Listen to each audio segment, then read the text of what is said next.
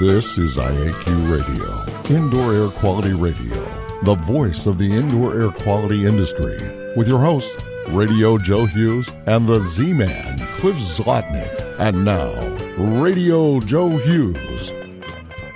Good day and welcome to I A Q Radio Plus. This week is episode number five hundred seventy-four, and we welcome John T. Hall. We're going to talk a little bit about moisture and roofing, and uh, the first, this is uh, part of our series from the moisture mob, and we'll have the the the Restoration Industry Global Watchdog on as well to talk a little more about the moisture mob series. But before we get started, I want to thank our sponsors, and I want to start by thanking our newest sponsor, A C G I H, Advancing the Careers of Professionals Working in the Environmental Health, Industrial Hygiene, and Safety Communities, interested in defining their science. I also want to thank our gold sponsors, Particles Plus, Healthy Indoors Magazine, Gray Wolf Sensing Solutions, and A E M L Incorporated. Laboratory. And, of course, our association sponsors, C I R I, the Cleaning Industry Research Institute, the Indoor Air Quality Association, and the Restoration Industry Association. And now you can win a cool prize. It's time for the I A Q Radio Trivia question. Be the first to correctly answer. Simply email your answer to czlotnick at c s dot com. Or if listening live, just text your answer from your computer. And now, here's the Z-Man with this week's I A Q Radio Trivia question. Hello, everyone. Congratulations go out to Michael Capalbo, C S P Hillman Consulting in Alexandria, Virginia, for being first to identify aflatoxin as the name of the family of highly toxic mycotoxins produced by Aspergillus flavus and Aspergillus parasiticus, which grow in soil, decaying vegetation, hay, and grains. The I A Q Radio Trivia question for today, Friday, February fourteenth, twenty twenty, has been sponsored by Ideas, a solution chemistry company providing unique solutions to odor removal, surface cleaning, and decontamination problems. Here's today's I A Q Radio Trivia question. Name the ancient Roman festival from which Valentine's Day evolved. Back to you, Joe. Ah, Valentine's Day one. Very good. All right, so today's guest is John T. Hall. He goes by John T., and uh, we're going to talk about roofs, moisture meters, inspections, and solutions for leaks, and we're going to learn some lessons here from an industry veteran. John has twenty-five plus years in the roofing and coatings industry. He's a recognized authority on roof restoration and moisture detection within roofs and building envelopes. Mister Hall has provided technical support, training, and consulting in over thirty countries. His expertise in roofing restoration has contributed to roofing projects at N F L stadiums, airports, universities, hospitals, and military bases, and even at the White House. Welcome to I A Q Radio, John. Thank you, Joe. Good to be here. here. Great Appreciate to have you. I just... I just noticed that White House thing there. That, that's got to be an interesting roofing project there, huh? You got me. I was I was just saying, I just noticed the White House one. Uh, that had to be an interesting roofing project.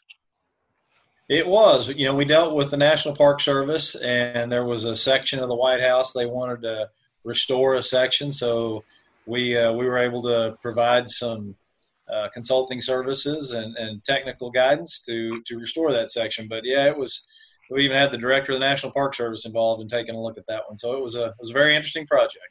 I'll say I might pull back to that in a moment here, but before we do, let's let's talk a little bit about first your background and how you became involved in roofing inspections. Certainly. Well, uh, in my former life, I, I was a roofing contractor. We uh, we had a contract roof contracting business with thirteen offices in eight states, kind of across the South and Southeast U S. Um, So, you know, that kind of started my, my career in roofing. Through that, I, I'm a guy that, you know, is pretty technical and likes to and believes that, that, you know, a better educated customer makes better choices, better decisions, and ultimately it's a win for everyone. So, you know, I started attending some training classes, became a, a certified roofing inspector back in the early two thousands. Um, that continued on. I worked for a major manufacturer of roofing materials for about eight years, uh, I had a role there where I, I ran the sales and field technical departments. So, you know, through that role, uh, either myself or those that reported to me, you know, we inspected thousands and thousands and thousands of roofing projects, hmm. um, really all over the Americas and even beyond. Um, in the last few years, I've uh, been an independent consulting, providing moisture inspection services, roof restoration consulting, um, and those type of benefits to a variety of customers that, you know, include architects, building owners, contractors, et cetera. So, when you had your roofing business, John, was it uh, residential, commercial, or both? It was both. Um, a lot of roofers, we we probably followed the path that a lot of roofers follow. We started out as primarily residential, and then the business, you know, evolved. You know, you have customers that, that like your work, and so we evolved and into a point where when I got out of the business in uh, oh nine, we were about seventy percent commercial and about thirty percent residential. Hmm. In oh nine, that, that was probably not the best time to be in the roofing business. Hence me going to work for a manufacturer. It, uh, you know, a lot of things changed. You know, obviously the economy was it was a factor, but you know, just industry in general. You know, labor was starting to get tough. Um, you know, insurance companies were becoming a little bit more difficult to deal with, and so it was just a it was time for me to take a look at a different chapter, and I and I enjoyed enjoyed this next chapter. Yeah, you, you mentioned insurance companies, and that's always uh, not my area of expertise, but it always gets my attention because um, it, it seems like a lot of uh, a lot of people do pretty well working with insurance. Did you did how did you get involved in the insurance end of things when it comes to roofing? Well, obviously, a lot of a lot of re-roof projects um, are a result of some kind of natural disaster, whether it be a hurricane or hailstorm or some kind of significant physical loss. And and when that happens, you know, obviously the insurance company is an involved party because they're typically the one footing the bill. So so you know you'll have you'll you'll have to sometimes educate an adjuster or work with adjusters or insurance companies through you know just, just sharing information, sharing knowledge, consulting together. So they're they're heavily involved in a lot of the, the roofing and re-roofing activity that goes on in North America. Okay, I think that's important to point out. Now let's let's also kind of set the set the background a little bit here because there are at least, I don't know, a handful, if not more, types of roofing, um, at least when it comes to commercial roofing. Let's start with uh, residential because anything that could be on a residential roof could also be on a commercial roof, I, I, I assume. At least that's what I've seen. You know, if it's a, an old elderly care home, it could still have shingles on it. Um You know, we've got shingles, we've got, uh, well, maybe you could go through some of the different types of roofing, starting with residential, and then I'd like to focus more on commercial. Okay. No, absolutely, Joe. So you're right. There are different types of roofing, but there are also some that are found on either type. So with residential, you know, obviously shingles are, are the predominant uh, roof, you know, covering that we see out in the marketplace. And, you know, part of that's because, you know, homes typically have a smaller footprint and a little more aesthetic design. So it's, it's not uncommon for us to see steeper slopes on homes. Shingles okay. are, are water shedding. They're not technically waterproof. So you wouldn't see shingles on a low slope or flat commercial type application. Um, you know, the other, the probably the number two uh, roof covering we see on residential is metal. And, you know, metal is now up to about twenty percent of all residential roofs are covered with metal. Hmm. More common in coastal areas, um, you know, areas where you have high wind, things like that. Uh, even wildfire areas, we're seeing people putting metal roofs on because they're more resistant to, to wildfires. So Good really point. seeing a seeing a spike in metal. And then you've got things like, uh, you know, slate and other Ab- absolutely. Uh, more durable types of roofing. Those could be on either residential or commercial. Right. Slate, tile, um, and, and on some, you know, residential, you go out to the, the Southwest, go out to New Mexico, Arizona, you got a lot of flat roofs. So out in those areas, you will have the, the, the low slope asphalt covered roofs or single ply membrane covered roofs. Um, so in the residential segment, there are really about every type of roof covering that's out there is used in that segment. A lot of it's going to depend on, um, you know, geography, weather conditions, Uh, if you've got heavy snow loads, you're going to have steeper slopes than if you, you know, heavy, if you've got heavy snow loads or, or a lot of rain, versus out in the Southwest where you have the lower slope or even flat roofs. You know, I had a, a friend years ago who, who told me, I remember who it was now, actually, Sean Regan at uh, uh, P D G Group at the time, they're Prism now. He said, you know, every time you see an architect that designs buildings with flat roofs, you should buy them a dinner because they're going to keep you busy, you know. uh, but anyway, let's let's talk a little bit about those those flat roofs and the more common types of commercial applications. First, I want to start with the term I hear a lot, built-up roofing. What what exactly is built-up roofing? Sure. So a, a built-up roof is where they go in and they just literally build up layers of felt, roofing felts, and asphalt or tar. And, and those roofs will be typically multiple layers thick. So they just keep building and building and building on top of one another. You'll see a, maybe a three-ply built up or a five-ply built up. So those, you know, those roofs were more common, um, kind of, I'm going to say back in the old days, prior to the nineteen nineties and the two thousands. Um, they're they're great roof systems. They're very redundant. You know, if you if you poke a little hole, you've got a lot more layers to protect from moisture intrusion. Um, we're seeing a pretty significant decline in built-up roofs these days because they're just so expensive. Mm-hmm. Um, they're a great roof, but they're They require a lot of material. They're they're labor intensive and they're heavy. So they put uh, you know you've got to really build the structure a little stronger for a built up roof than you would a lighter weight, say single ply roof or something that, that's lighter weight. Um, so that that's a built up roof or a B U R roof. And now let's talk about some of the more common current types of, of roofs, uh, E P D M or whatever that terminology is. Can you Give sure, us some me, idea of those. Yeah, let me just walk you through all those. So so a- after built-up, really in the seventies, we started seeing a lot more of what they call modified bitumen roofs. And those are roofs that are typically two-plies. So there's a base sheet that goes down and then a cap sheet that goes over the top of that. So you do have some redundancy there. Those are typically mopped down with asphalt or um, or or torch down, where they use literally an open flame and they, they melt the surface and make it sticky and, and they'll stick it to the roof. So that that type of, of roofing product was really, really common. It's still common today, but, you know, seventies, eighties, nineties. And then in the nineties, we saw a, a really an explosion of the single-ply roofing industry, um, which single-ply, there's E P D M, which you just mentioned, and that an E P D M roof is is, I tell people, think about an inner tube and a tire. And that's basically what E P D M is. Um, hmm. You know, Firestone is a huge manufacturer of E P D M and roofs, and it makes sense because they're in the in the tire business. So, so that's one you know one type of membrane, and those are typically adhered or mechanically fastened, meaning they're put down with screws and plates. Um, and then, really, more common even today are white reflective single ply roofs. So, in those uh, T P O, uh, it's a, a, a thermal polyolefin, that is a, a the most common. And then P V C are also pretty common single plies. And those can be other colors, you know, white, tan, gray, but white's the most common.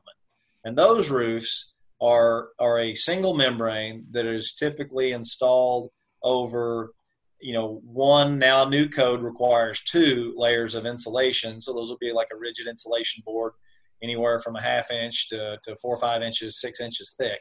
That'll allow, that'll give some thermal protection and energy efficiency for the building um, as well. So then on top of that, the single-ply membranes will go down, and they'll either be adhered with some type of adhesive or, again, mechanically attached using using fasteners, screws, and plates.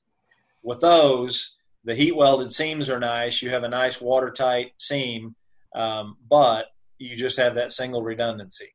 So, you know, those are less expensive, modified bitumens or the next step up in expense, and then built up, and then even vegetative roofs. Uh, vegetative roofs are, are, you know, something kind of more new in the last ten to fifteen years, and that's where there's literally a, a garden planted on a roof. Um, and those are those are extremely expensive, but they're obviously, um, you know, environmentally uh, appealing. And, uh, and, but, you know, there's a lot of upkeep with those. You've got to water the, the plants, you, you know, so it's, it's a, it's a very difficult roof to, to, uh, install and maintain. Yeah, it's, I, I'm glad you mentioned those because you kind of read my mind. I wanted to I wanted to make sure we talk a little bit about that. And it's also kind of counterintuitive that you're watering a roof. Uh, that that that scares me a little bit, John. I don't know about you. Uh, it scares me as well, but uh, you know those those systems. Obviously, there's a lot of redundancy. There's trays. There's there's drainage. You know that are installed, but uh, but it does require a commitment um, by the owner. Certainly does. All right. So I wanted to get that background because when we talk about moisture evaluations and, and moisture inspection of roofing, I'd like to, as we go through the, the process, kind of maybe differentiate a little bit between how it may differ depending on the type of roof you're dealing with. And, and also just to give people a good solid background on the types of roofs that we're dealing with. So now let's talk a little bit about moisture surveys. Um, First, if, if I'm a commercial building owner, how do I know I need a moisture survey? Good question, Joe. You know, I believe that, that every commercial building should at some point have periodic moisture surveys. Now, there are times when they are more critical than others. Let's say, for example, um, you had a, a a storm, you had a hailstorm, you had a hurricane. You know, anytime you've had physical damage to the roof, it's it's critical you have a moisture survey after that because, um, you know, a lot of times moisture can get into a roof system. It can go unnoticed visually, um, and, you know, that can cause loss of thermal efficiency from your insulation, which is going to increase heating and cooling expenses. It'll also degrade the roofing materials quicker, uh, so it'll shorten the life of the roof. And then, you know, it, ultimately it can cause structural problems. If you've got moisture, let's say you've got a steel deck, Uh, and you've got moisture in there. Um, I've seen cases where steel decks have literally corroded and rusted all the way through. So, so it can cause some pretty significant issues. So, so one, I think it's just, just like going to the doctor every year. You know, you ought to have a periodic checkup of your roof. Now that doesn't have to be done every year, but you know, on a, on a commercial roof, uh, it's, it's over, you know, some, uh, a, a business, you know, every three to five years, it's not a bad idea to, to have a moisture survey done. Um, Other times that you would need to have one done is if you're planning on any any uh, significant roofing work. Um, you know, we'll talk about roof restoration, and roof restoration is is when you have a roof that is not gone beyond its useful service life. It's kind of, let's say you got a roof that's expected to perform for twenty years. Well, between eighteen and twenty, twenty-one years, that roof might still be a candidate to be restored, which means Um, the owner could come in, hire a contractor. They could, could make some repairs, repair flashings, you know, find wet areas, take the wet area out, and then put a fluid applied covering or a coating over the roof and get another ten, fifteen, even twenty years performance out of the roof. So that is an option as well that, that can save owners a lot of money versus a tear off.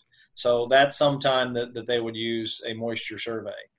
Um, and then, and then, you know, finally, after or before, excuse me, after a a um, a new roof is installed, sometimes it's not a bad idea to have a record for a future insurance loss of, of a pre-loss condition of the roof. So mm-hmm. those periodic um, inspections will provide the owner documentation that they had a dry roof, or if an event happens, you know, it's new damage, and that could help them in their negotiations with the insurance company. Okay. Sort of like a, a testing and balancing of a new mechanical system. But, you know, when you put a new roof on, have yourself a moisture survey to make sure that uh, everything's applied properly and so on.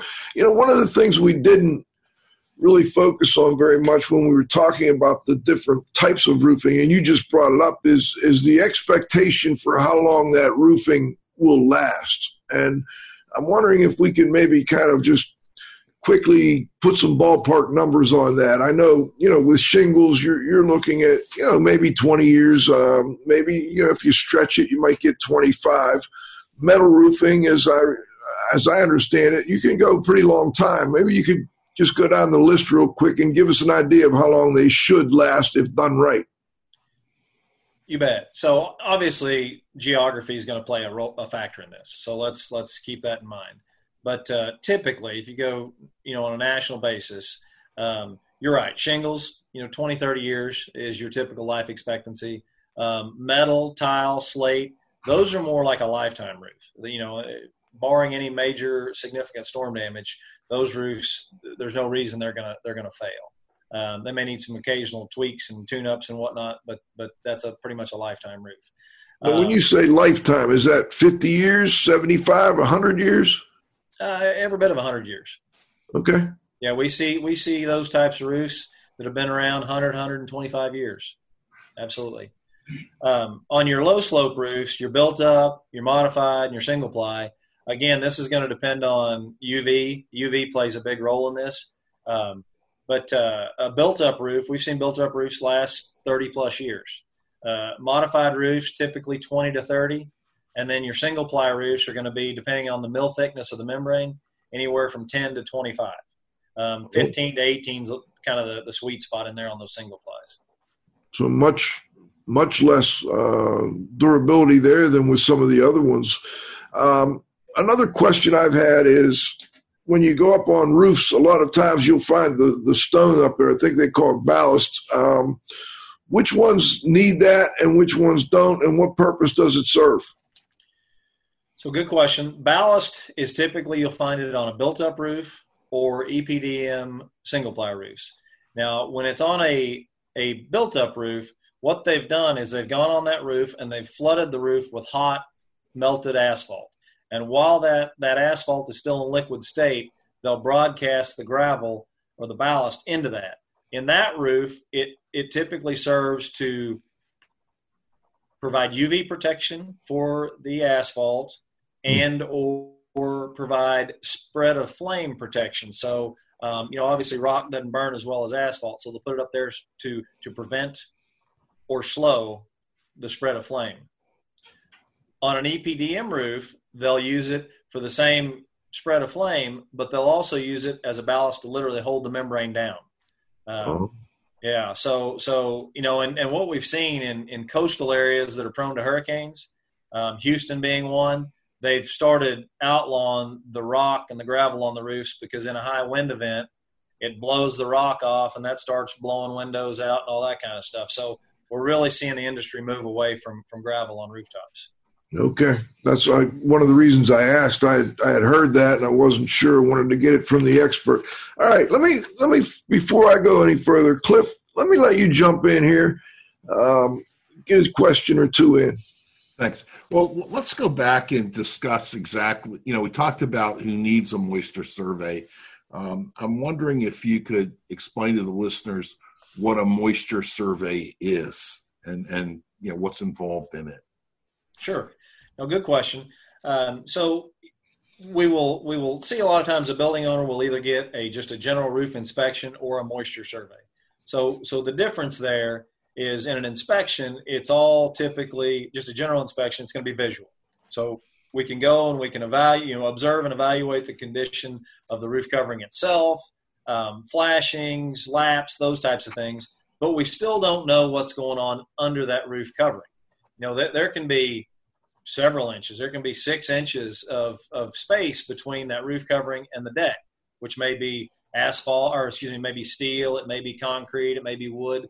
So really to understand what's going on, to understand the health of that roof and to understand what our options are on that roof, whether it can be restored, it can be recovered with a new membrane, um, or it has to be torn off, a moisture roof moisture survey is is required. So a moisture survey is going to, you know, there's there's a variety of means and methods, and we can go into that, um, different tools, techniques that you go in, and and and they'll be different based on the roof type, you know, the, the, the equipment and the method. Um, but it's a way for us to find out where moisture exists, if moisture exists, and then we can dig a little deeper maybe with some destructive testing and find out how much moisture is there, and, and if that roof, you know, what degree of repair or restoration is going to be required on that roof. Because the last thing we want to do is cover or encapsulate moisture. That's just going to, you know, exacerbate any problems we have with indoor air quality, energy efficiency, and even, you know, stru- structural degradation of the building. So we definitely want to get any wet roofing materials out of the way as soon as we can. Thanks. Well, would you say it's almost like an X-rays, you know, you go talk to a doctor and you can kind of look at you, and then, or a dentist, I guess, for that matter. You know, you have a toothache and you kind of point to it and they can look at it, but then, you know, it's kind of getting deeper, like with x-rays and so on and so forth. No, Cliff, you're exactly right. And that's, uh, it's funny. You, you, you kind of compare it to a doctor, because that's, that's the comparison analogy I use all the time.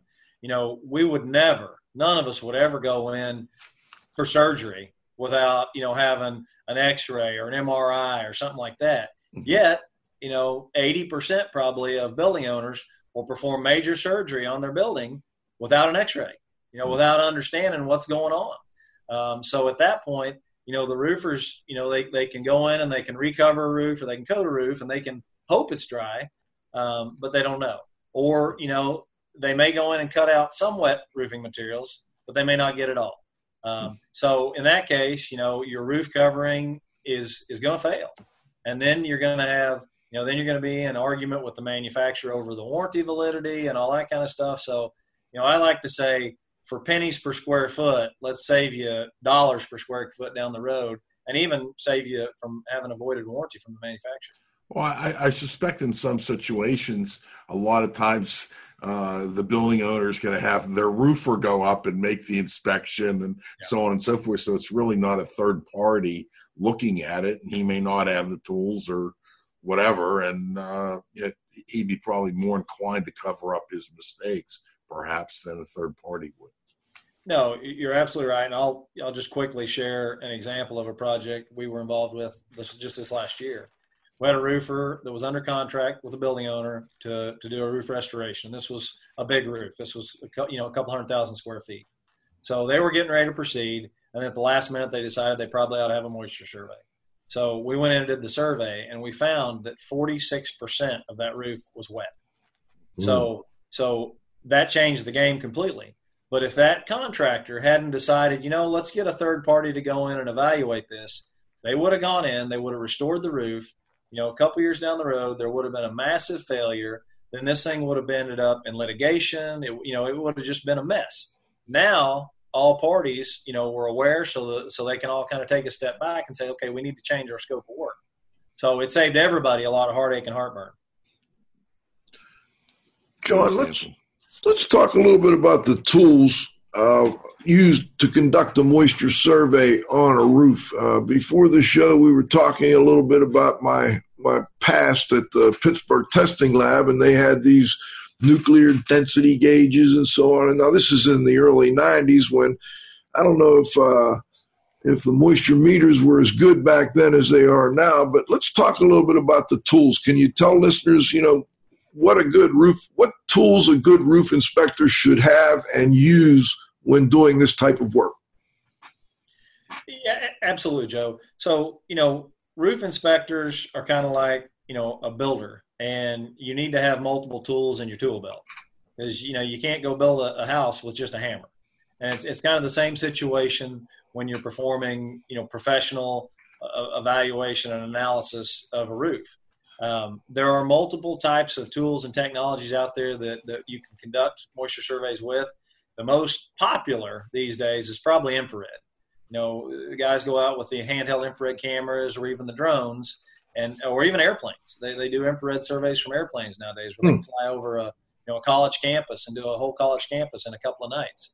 Um, but it's important to you know verify those findings. So you still need to get on the roof, and you still need to do a little destructive testing. Um, so infrared is is one of the most popular. But with infrared, you know, what you're doing is you're actually reading, you're not, infrared doesn't detect water. It's not X-ray vision. So what infrared does is it detects um, differences in temperature. So, you know, what we, what we see is, is water in a roof system, moisture will heat up during the day. And then after dark, the roof surface will, will cool faster than that trapped moisture. So you typically would see a heat signature from trapped moisture. That's how infrared works.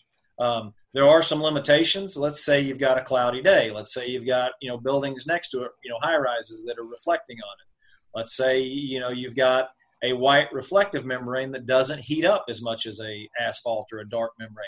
Those are all factors that will, will really negatively affect your infrared tools. So, you know, there's another technology using impedance or capacitance meters, and those are big moisture meters. Um, there's one that's a deck scanner, and it's it's a big moisture meter on wheels, and we can go up and it'll send a very low voltage electrical signal into the roof and detect uh, detect moisture that way. Um, so that's a very common um, and, and popular method. Um, I do more, more of my surveys with that than anything. There are some things that will affect that. So if there's metal, if there's a foil-faced insul- insulation, um, or black E P D M, the carbon black can send some false signals. So those are those are things where the impedance wouldn't work as well as other methods. Um, and then finally, um, nuclear, you'd mentioned nuclear. So the nuclear gauge technology really hasn't changed at all in probably twenty years. I mean, a nuclear gauge that somebody had twenty years ago is probably the same nuclear gauge they can use now. Um, and those those contain a, a, a radioactive isotope that shoots a quick signal uh, in, down into the roof membrane. Those can penetrate up to eight inches. So if you've got a, a built-up roof with gravel, so you've got a thick membrane, the nuclear is going to be more more reliable than some of the other methods that maybe won't read that deep. Um, and and what what'll happen there is if it detects hydrogen, which obviously hydrogen is an important part, or is a, is a part of water, um, you'll get a reading back with the detection of hydrogen, and it'll it'll it'll dictate that there's moisture there and kind of how much moisture is there. So those are the most common. There's a few other um, uh, they call electro, uh, uh, vector field mapping that can be used on E P D M, but um, so it's important if you're going to be a, you know, a full service provider of moisture surveys, you really need to kind of have all the tools, because you'll use a different tool and even different techniques on different type roofs.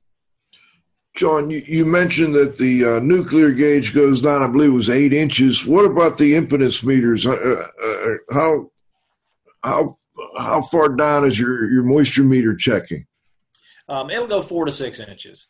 Four so, to six. You know, and then we use a, a, a to verify our findings of the impedance meter, we use a, a seven-inch insulated pin probe that we can take readings down to seven inches uh, deep with the pin probe. Um, that's part of our process and procedure. Anytime we find, whether we're using infrared or impedance, um, you know, you want to verify what you're finding. So we'll use um, a, a pin probe uh, to verify the, you know, wood equivalent moisture content.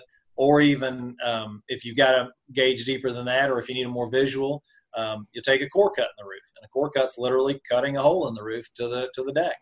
Um, and then we can use the pin probe to even probe moisture content um, at different levels of the roof, maybe at low levels of the insulation or between the insulation and the membrane. So there's there's a lot of variables and tools and techniques that that you must be employed to get a really truly accurate survey. I want to go back to the impedance meter for just a moment. Are these specialized meters that, you know, a lot of people have that type of meter for moisture surveys in indoor environments, but are these a specialized type of meter that would be used on roofing? They are. Um, you know, we use um, we use some Tramex meters. They have they have one deck scanner. It's a large meter designed for roofs. It's obviously a lot bigger than a small handheld meter, so you can cover a lot more more area with it. Um, and then, you know, there's meters, um, a little, I guess, graduated uh, down from that, um, that go down all the way to the handheld meters. And the handheld meters are great for, for spot checking. So you, you can definitely spot check if you've got an isolated area you need to check, but for a broader full roof, you know, you need, you really need a, a larger meter that you can cover more ground with. Okay, I, it's time for our halftime, John, and uh, we're going to bring you back, and we're going to bring the Restoration Industry Global Watchdog back, talk a little bit about the Moisture Mob series that we've got going on right now. Um, so we'll, we'll be back in uh, about ninety seconds, but be, I want to start the, the halftime by mentioning our newest sponsor is A C G I H, Advancing the Careers of Professionals Working in Environmental Health, Industrial Hygiene, and the Safety Community. Those who are interested in defining their science.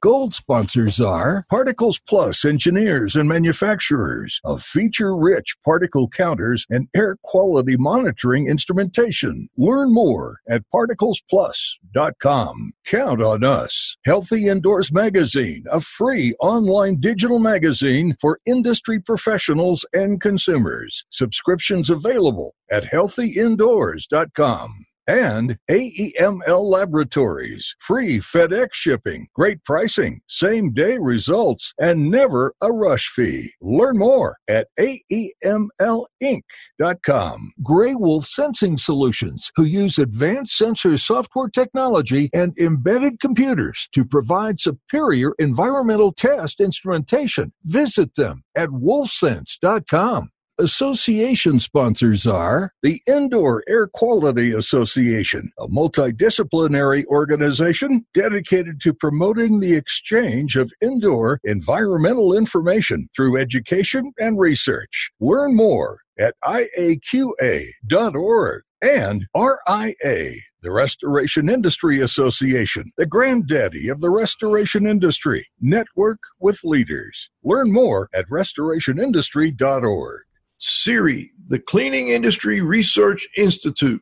See more deeply through science and research. Learn more at C I R I science dot org. That's C I R I science dot org. Okay, we're back for the second half of our interview. We've got John Hall on the on the show today. We're talking roofing, moisture meters, inspections, and solutions for leaks.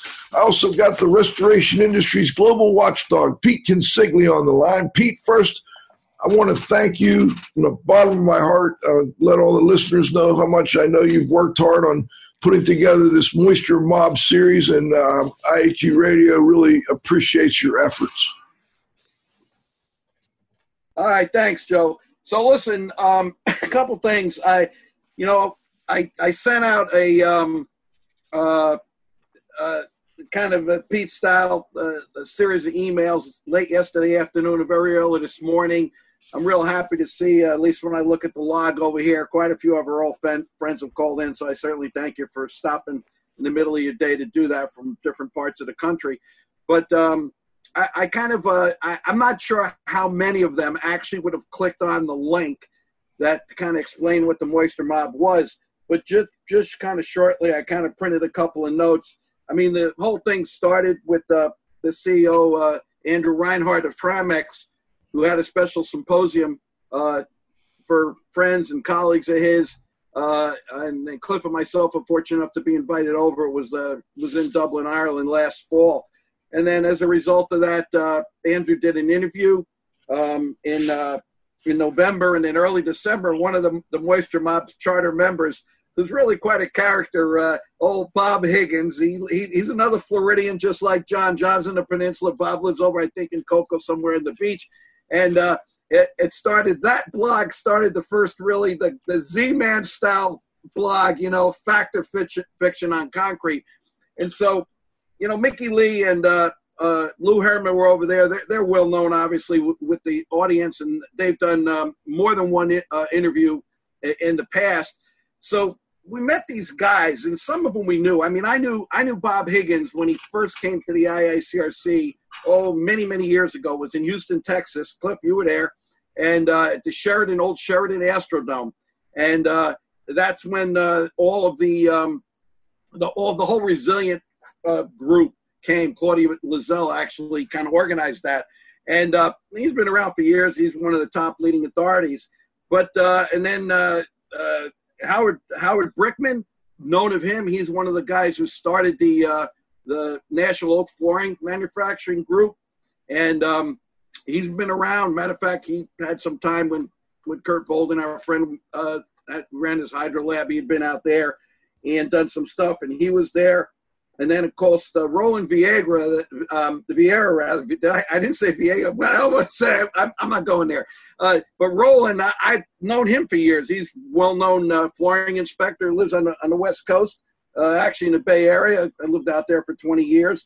And then a new guy who I didn't know, William Thornton, uh, quite a character. We actually have some roots back in the uh, you know days growing up. And uh he's a sports flooring uh, uh, and technical guy for the Tarkett uh, sports flooring. We just kind of seemed to hit it off. A bunch of guys have been around, and, uh, you know, we had this connection uh, under the Tramex umbrella, and we thought we'd kind of put something loose together and see if we would, um, uh, you know, can help the industry and pass on what we know to the next generation. But, um, you know, I, I think the big thing, particularly with, with moisture and water now, it's a very contentious topic.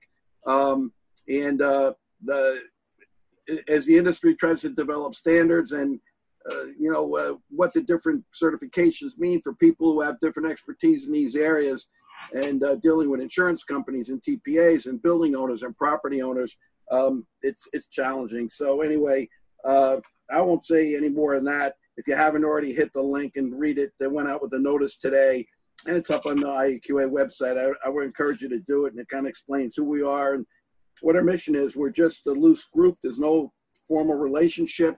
There's just a bunch of old guys who know stuff, as Joe Stebrick would say, who uh, who are uh, just trying to help the professions and the industries and the various ones that um, that we have. Now, I um, I tell you what I'm going to do, uh, Radio Joe, before I turn it back to you. I have a question that um, I want to ask.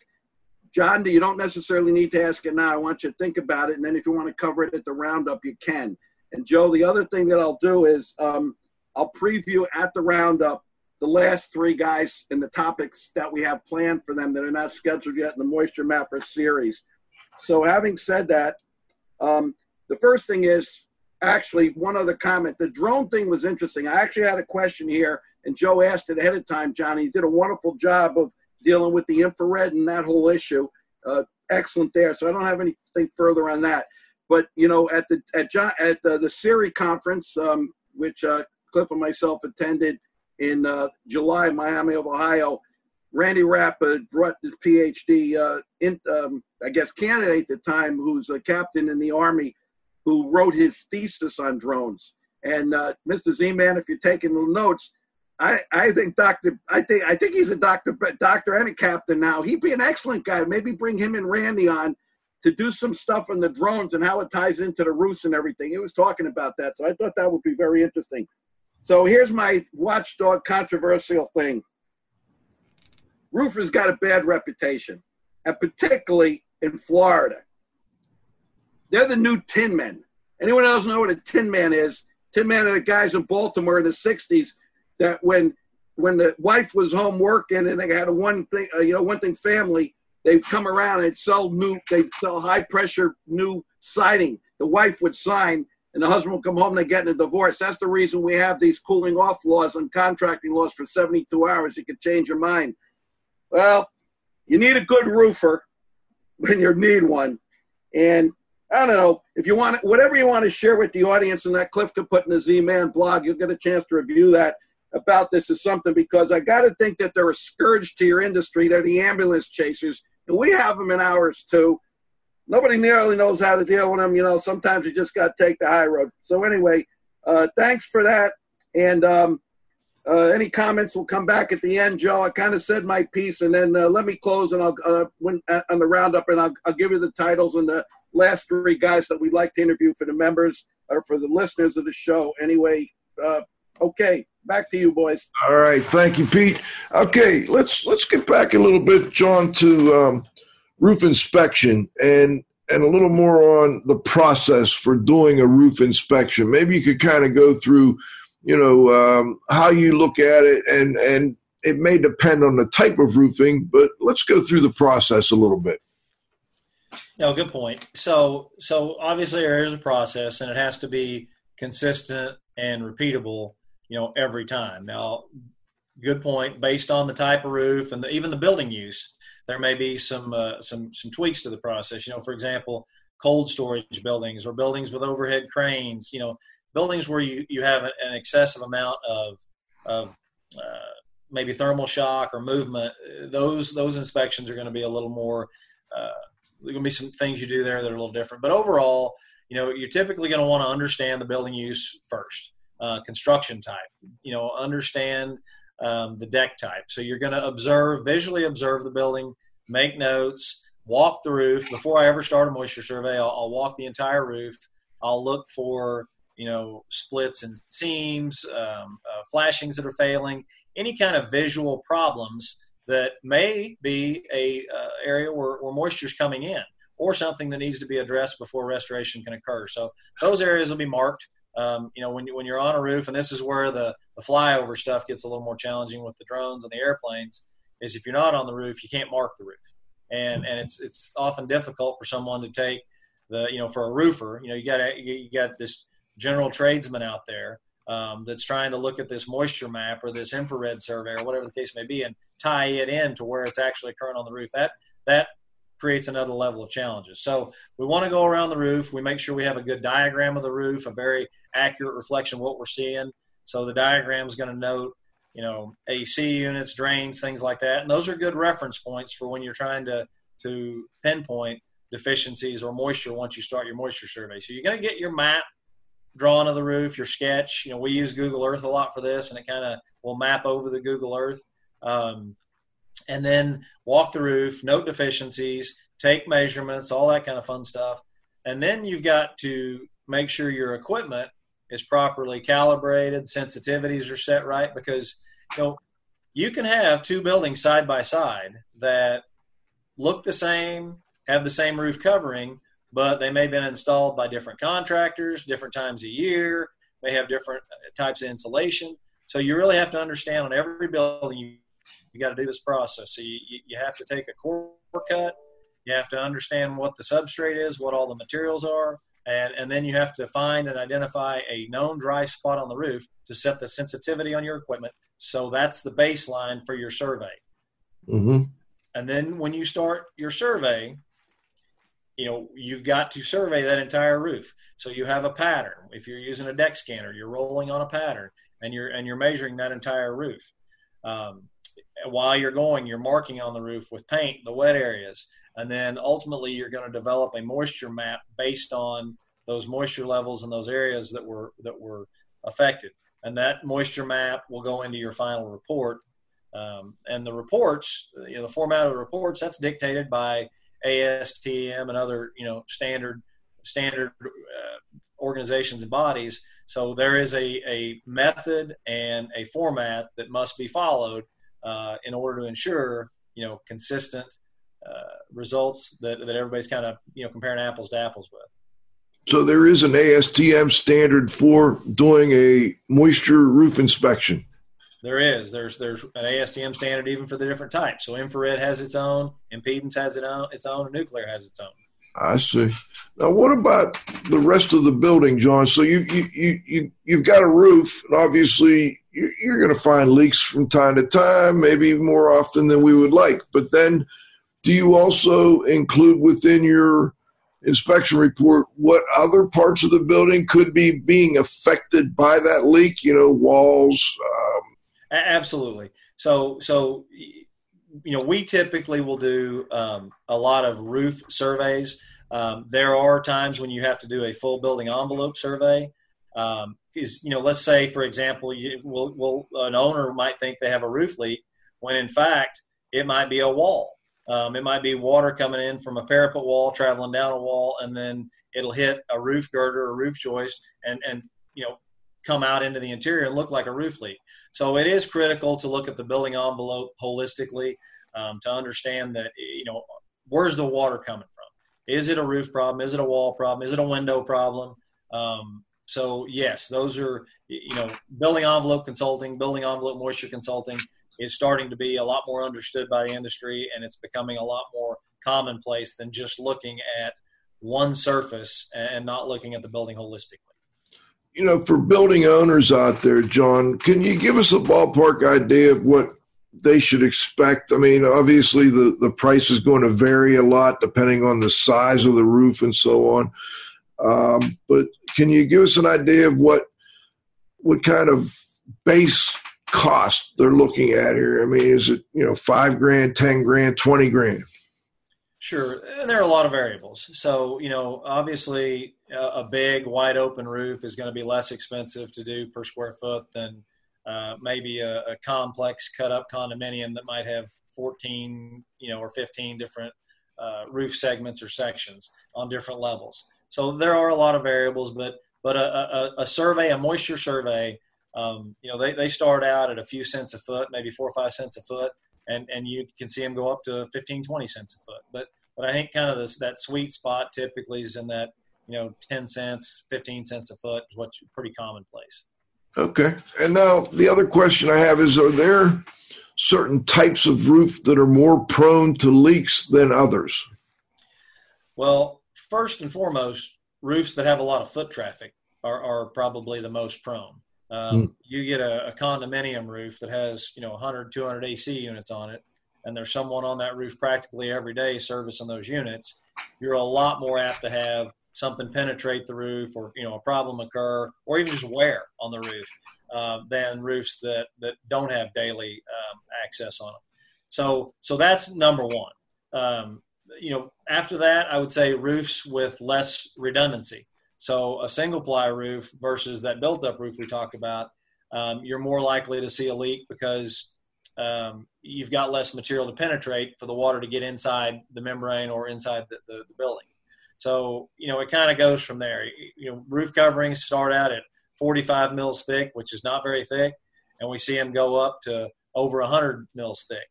So the thicker, the better, and the less foot traffic, the better.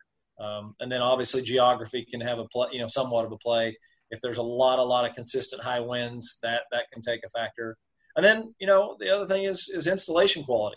You know, roofing materials in general these days are pretty much formulated and manufactured to be pretty dependable systems for a lengthy period of time.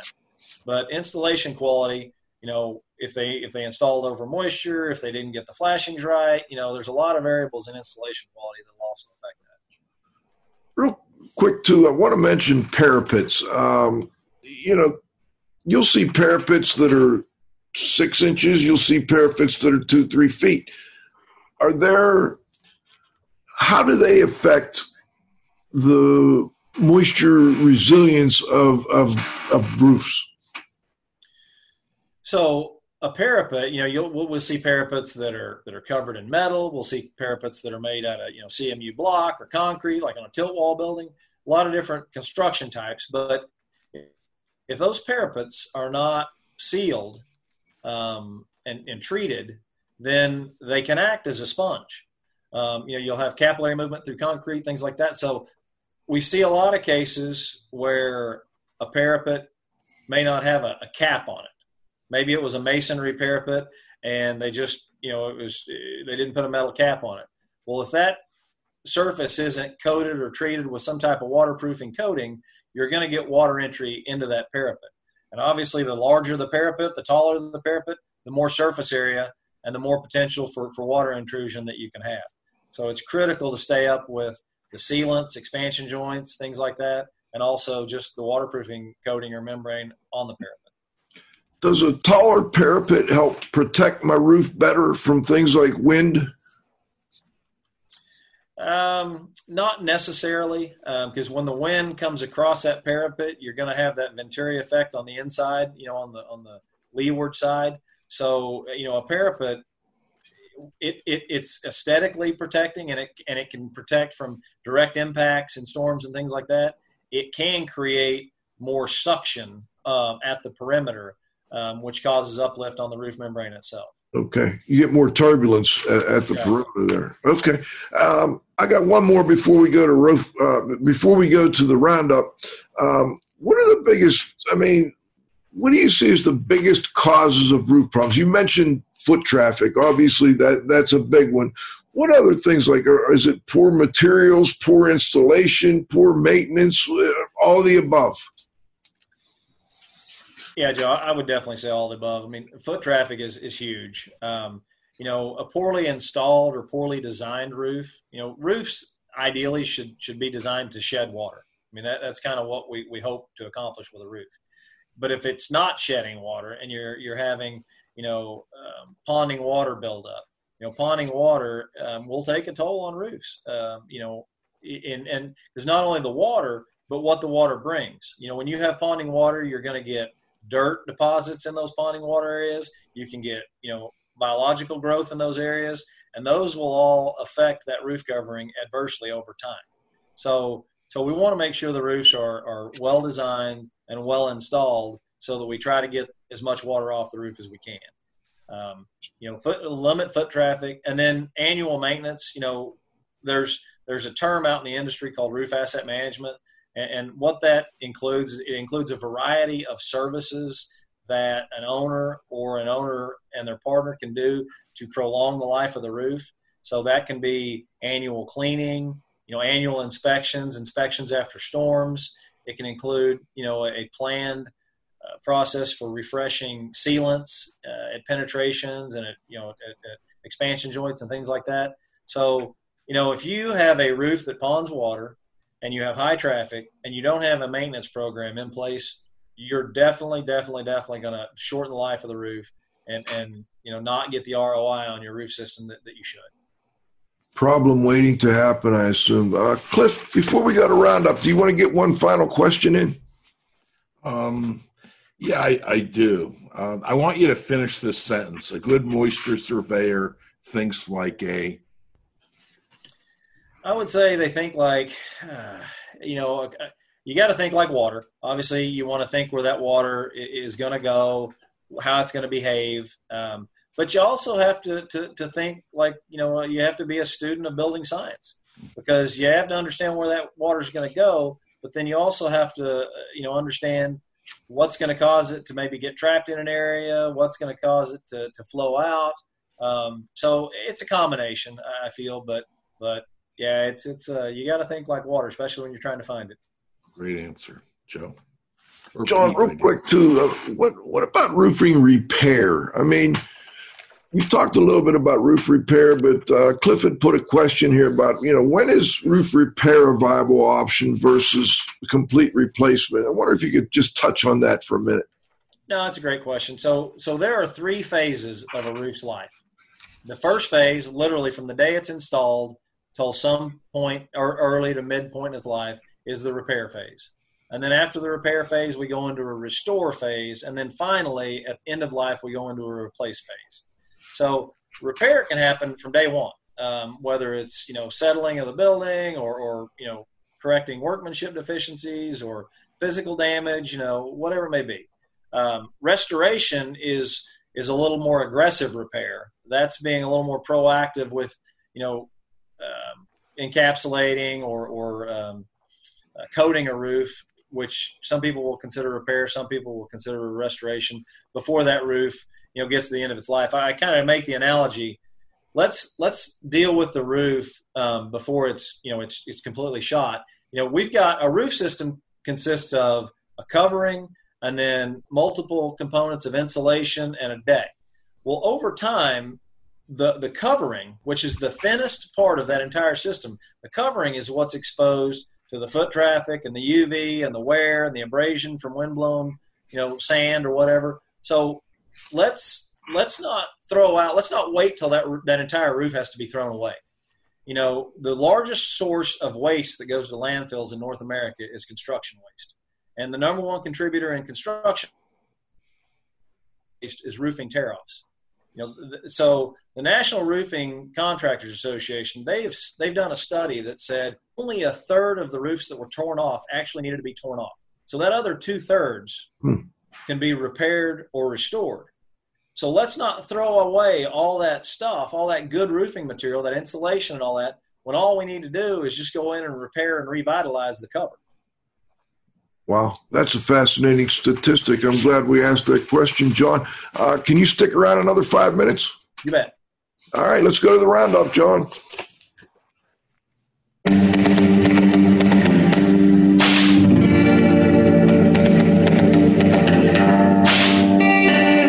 All right, let's bring in the Restoration Industry's global watchdog. You know, Pete, I didn't get to ask. We're going to have to bring John back because, you know, when I think about restoration, when these roofs get wet and they leak, how the heck do you dry them out? I mean, that's that's, that's an important question, I think, John. Maybe, I don't know if we'll have time to talk about it today or not, but Pete, let me turn it over to you.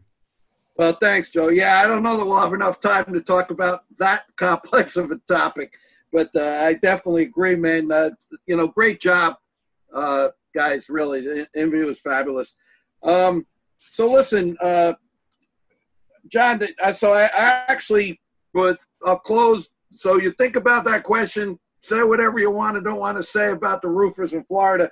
But the other thing I'd like you to uh, to do as part of your closing comments that Cliff maybe could put in the blog, I think I'd be interested in, our uh, listeners would be interested in um, what kind of shows do, do you attend and do people in that industry attend? I mean, there's a roofing associations, there's the windstorm show, there's all those kinds of things. Be good to kind of end with that. Um, now, the uh, so the thing is, one of the things that that uh, from the Dublin Symposium that really uh, struck a chord with me and Cliff, uh, Cliff and myself, but primarily Cliff did the heavy lifting, uh, did a presentation over there, even though it was a technical symposium. It was on the history of the restoration industry and specifically where the whole water and drying part of the industry came from. And uh, what we realized is that a lot of the guys that were there, uh, the expertise is in flooring.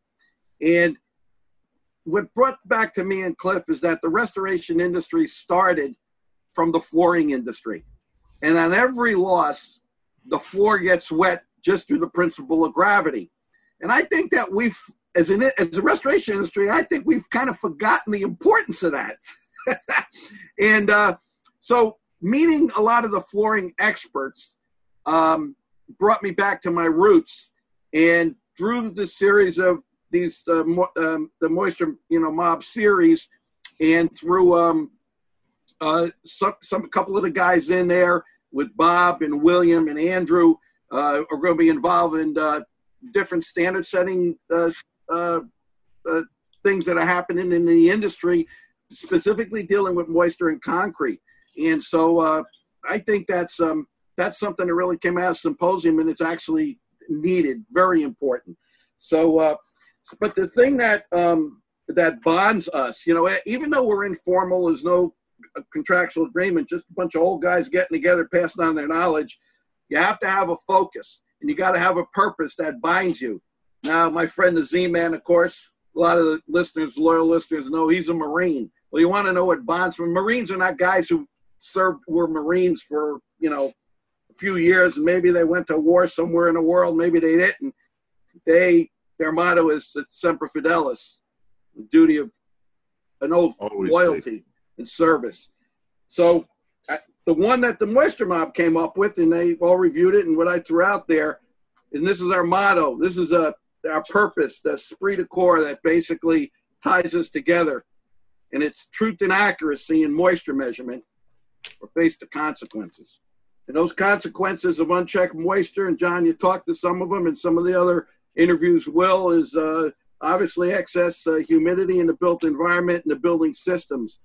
Uh, and the materials, uh, what happens? Well, you have product failures, installation problems, uncomfortable living conditions for the building occupants. You have microbial growth, you have mold. All of these things affect people's health, and uh, and they have deleterious effects on the materials also. So you have health implications, financial implications, a number of things like that. So having, being truthful and being accurate and giving good information of the work that we do by using the proper technology, know that, you know, everything's not created alike, is important not only for the respect of the of the industries and all the industries that are served, but uh, but it serves the greater good of the general public, the insurance companies, property managers, people that ultimately have to uh, uh, burden this cost, and that is affected in everyone's premiums and and the rents that they pay in buildings, and it goes on and on and on, and and anyway, uh, so. Uh, anyway, so I, I said what I, I kind of wanted to say on that. And then, so let me just say, uh, here the here's the, the up and coming, uh, the last three. So we're, we're trying to get Howard. Howard just came back from, I think, a work visit in Australia. And um, his topic, uh, he, he's a, he's a, an extraordinary, uh, the projects that he did are extraordinary. Anyone that lives uh, lives in the Boston area, Uh, just go walk through Faneuil Hall or some area there where he, he restored that. But his, his list is very impressive.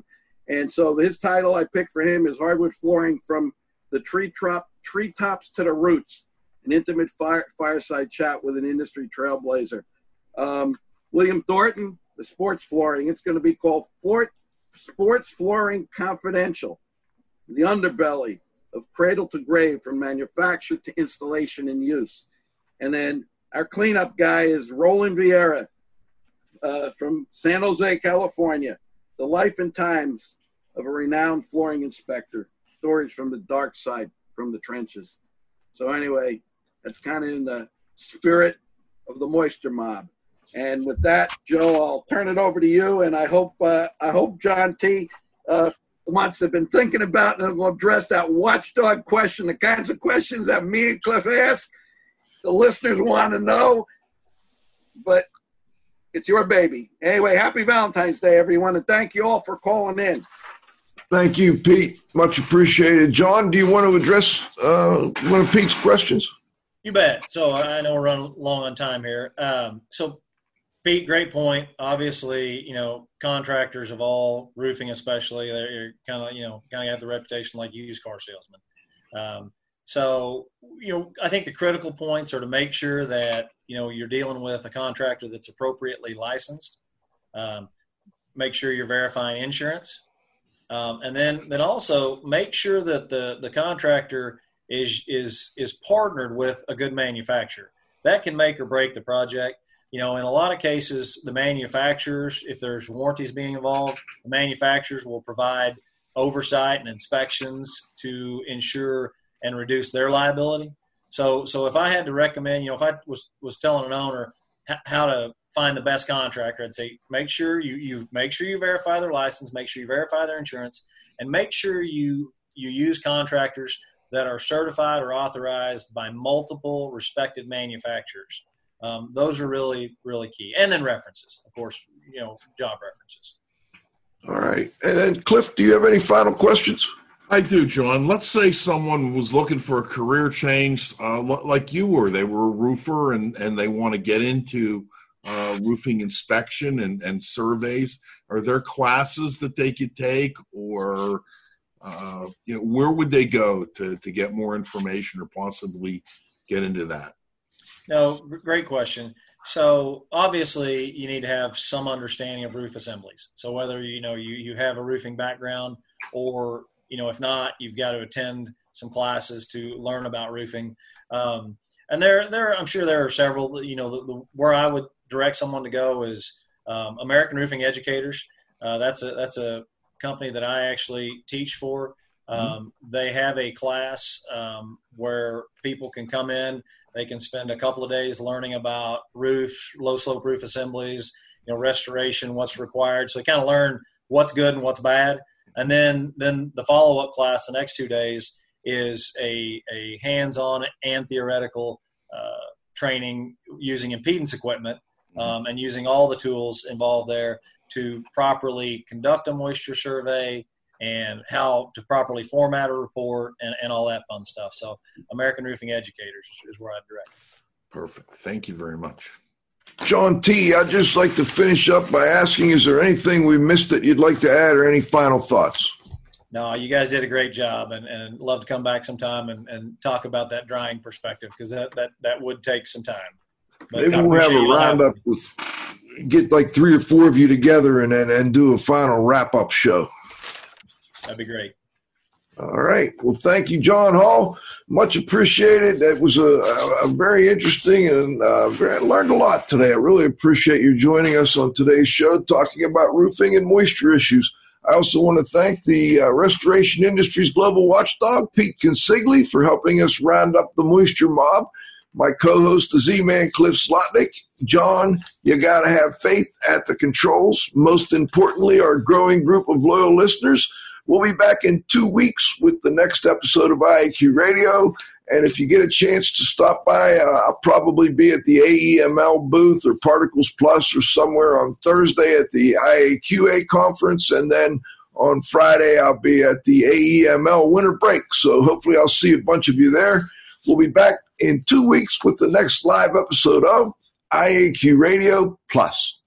For I A Q Radio, I'm Spike Reed saying thanks for listening.